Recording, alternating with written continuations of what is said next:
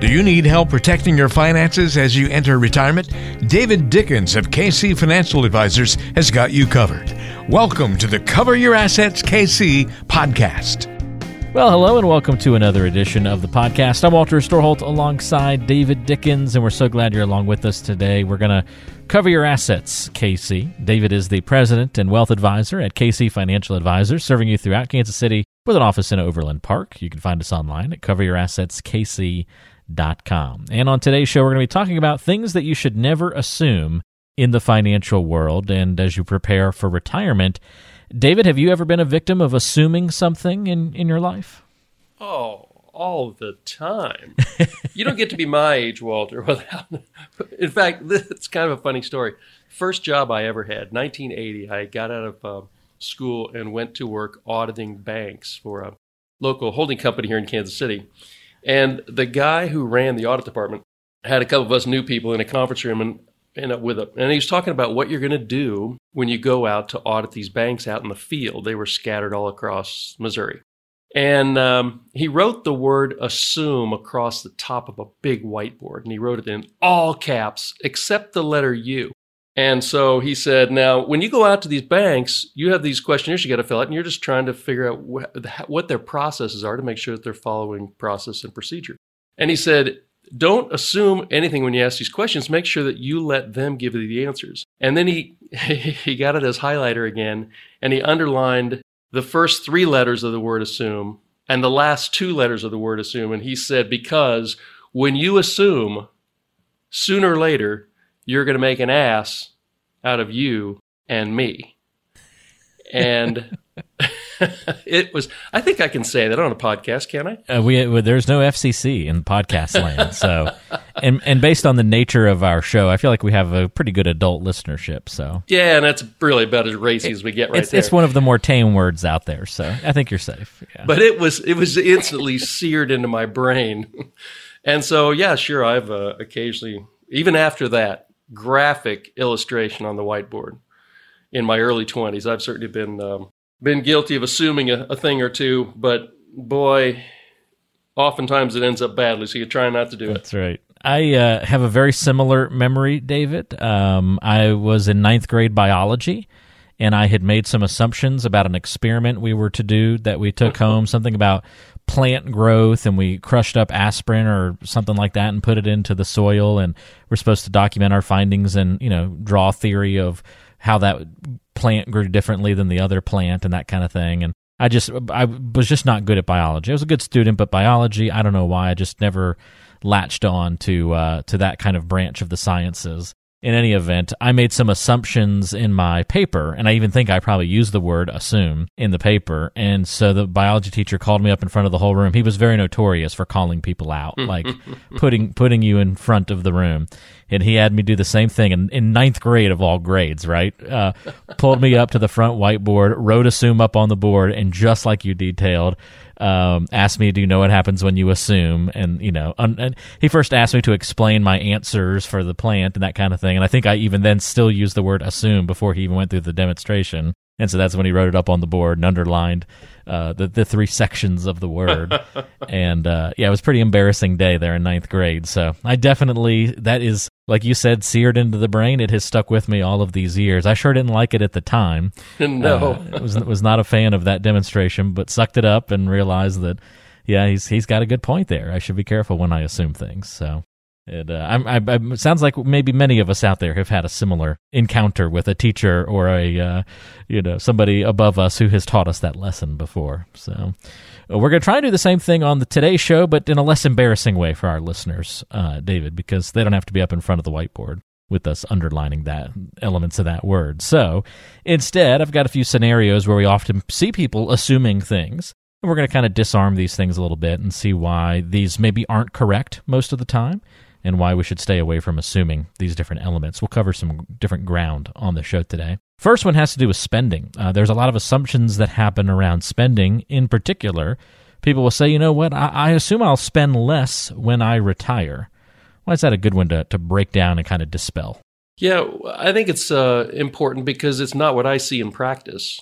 I have a lot of retired clients who, in the first 10 years or so of retirement, I mean, they want to do a lot of traveling. They got active grandkids. They got there's just a lot of stuff that they want to spend money on, and they're young and they they feel young and they're free. And so those first ten years can be as expensive as what you were doing, or more expensive than what you were doing while you were working, because now you got all kinds of time on your hands. And then you know once you get into your 80s, mid 80s, you're likely have some healthcare costs that go up. So all of a sudden, it can be more expensive than when you were working. So there's a lot of things about retirement. It's easy to assume, uh, which obviously we don't want to do. Easy to assume that you're uh, that all of a sudden you're going to take a much more laid back lifestyle, and that's really just not what happens to the folks I work with and the people I know just in my in my regular life. I think it's really important to put forth before you retire, maybe 5 years before you retire make sure you have not an assumption, but a projection of what you really think you might spend in retirement. Don't, I encourage clients, don't put down a bare bones list. Put out what you will make your, let's say, first 10 years of retirement exciting and happy. And then let's see if you have assets to cover that. And let's pare back from there if we don't have enough assets. But put together the retirement plan with the retirement lifestyle you want and try to make your assets and your cash flow fit that and scale back from there. That's a great point, and that's one that we see a lot of people assuming in retirement. Some of these assumptions used to be right. That may be the case for the next one we bring up. And then it goes to not being right, and then maybe it can come back to being right in the future. Um, but it's a, it's a good one that leads to some discussion, and that flip flop nature of this one is exactly why we really can't assume it. We have to look at it in the current context. And that, David, is uh, getting to one of your favorite topics taxes. And people assume that, you know, when I retire, my taxes are going to be lower. Yeah, so you know, we we just don't know, but we do. We actually do know a couple things. If you've done pretty well for yourself, we know that most of your Social Security is going to be taxable. Now, I, have, I still have people who say, "Wait a minute, they're going to tax my Social Security payments that I receive." Yes, they are. If you're married, filing jointly and you make more than 44 grand, then 85% of your Social Security will be taxable at whatever your highest marginal tax bracket is. Now, 85%, well, that's going to 100%. Uh, at some point in the next decade, 100% of your Social Security will be taxable. I'm convinced of that because we've got almost 30 trillion of debt and we're spending money in DC like it's growing on trees. So tax rates are very likely to go up. How far? Don't know. But what I do know is that if you go back to the early 1960s in America, all of our tax brackets were 50% higher than they are right now. So tax brackets can go up a lot, and we have recent historical precedent for that. And then, Walter, one other thought on that. Right now, the tax cuts that were passed during the Trump presidency that reduced, so the two lowest brackets are 10% and 12%. But if Congress does nothing by the end of 2025, those automatically revert up to 15%. The next two current tax brackets are 22% and 24%. And if Congress does nothing by the end of 2025, those revert up to 25%. So if Congress does nothing to make those permanent, and frankly, Congress, in my view, is very unlikely to do something to make those permanent because Congress needs more tax revenue. Then our tax rates are going up in 2026 if Congress does nothing. So if they don't actually move to increase or significantly increase your tax bracket, your tax bracket is going up in 2026 just because they're going to revert to the old rates. Probably more than you know we could we have done in the past, more podcasts just on that. But that's a flavor for why I'm convinced that almost regardless of your income situation in retirement, your tax rates are very likely to go up because they are as low right now as they have ever historically been, and our national debt is bigger than it has ever been. It's uh, only going to get bigger uh, as we record this today. It sounds, David, like uh, even more spending plans have been announced um, by the Biden administration, and so it's several trillion more dollars that are now expected to, you know, be spent, and that's a lot of spending happening over and over. And who knows, maybe more stimulus payments on the way. Saw a headline about that. Didn't have a chance to read the article yet, but was talking about yet another round of stimulus payments as well might come come through. Yeah. So and we're talking about spending, you know, two, three, four, five trillion on infrastructure, which you know Yeah. that'll be that'll be cool, and we need better roads and and bridges and airports. But that's all money that our government, that we, the taxpayer, have borrowed, and you know that only gets paid back when you pay it back. right. And so Pay anyway, me, pay me uh, now or uh, pay me later. Right. yes, but eventually, the uh, the lender will be paid. That's right. So that's uh, one why we have to be very careful about assuming anything when it comes to taxes. That's for sure. All right, David, another one here for you. Uh, I assume I need to help my kids get through college before I worry about saving for retirement. Yeah, I think that's a, a so in, in the conversations I've had with clients, I think that's a trap that you can convince yourself of. But remember, there's there are some pretty good financial aid. If you're truly in that spot, there's some pretty good financial aid programs to get your kids through college. There are no financial aid plans available that I know of that will get through you through retirement uh, except Social Security, and, and you already know what that's going to be.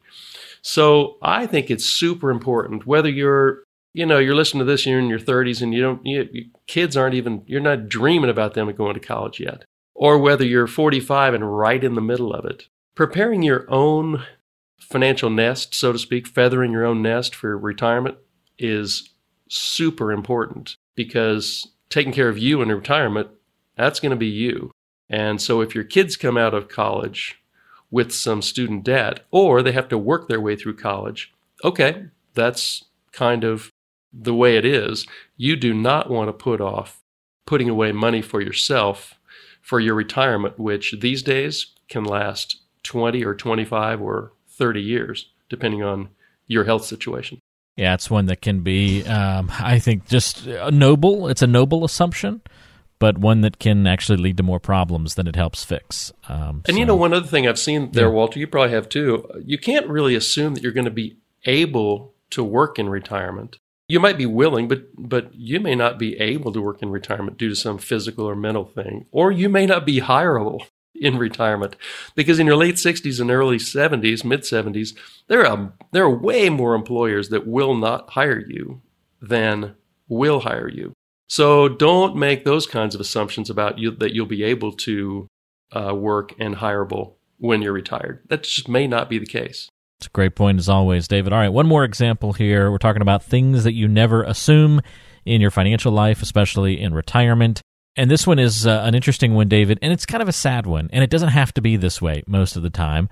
But yet, the default for a lot of people is they assume I'll never be able to retire. Uh, I don't know why that's the default starting position rather than the other way around. But at least it can lead to some happy conversations um, for those who are pleasantly surprised, maybe after finally putting a plan together. Yeah, I think that's. I think you hit it right on the head. Is that typically those people don't have a plan. Maybe they don't even know where to start putting together a plan. But uh, the best time to start saving for your own retirement is in your twenties. If you didn't do that, then in your thirties.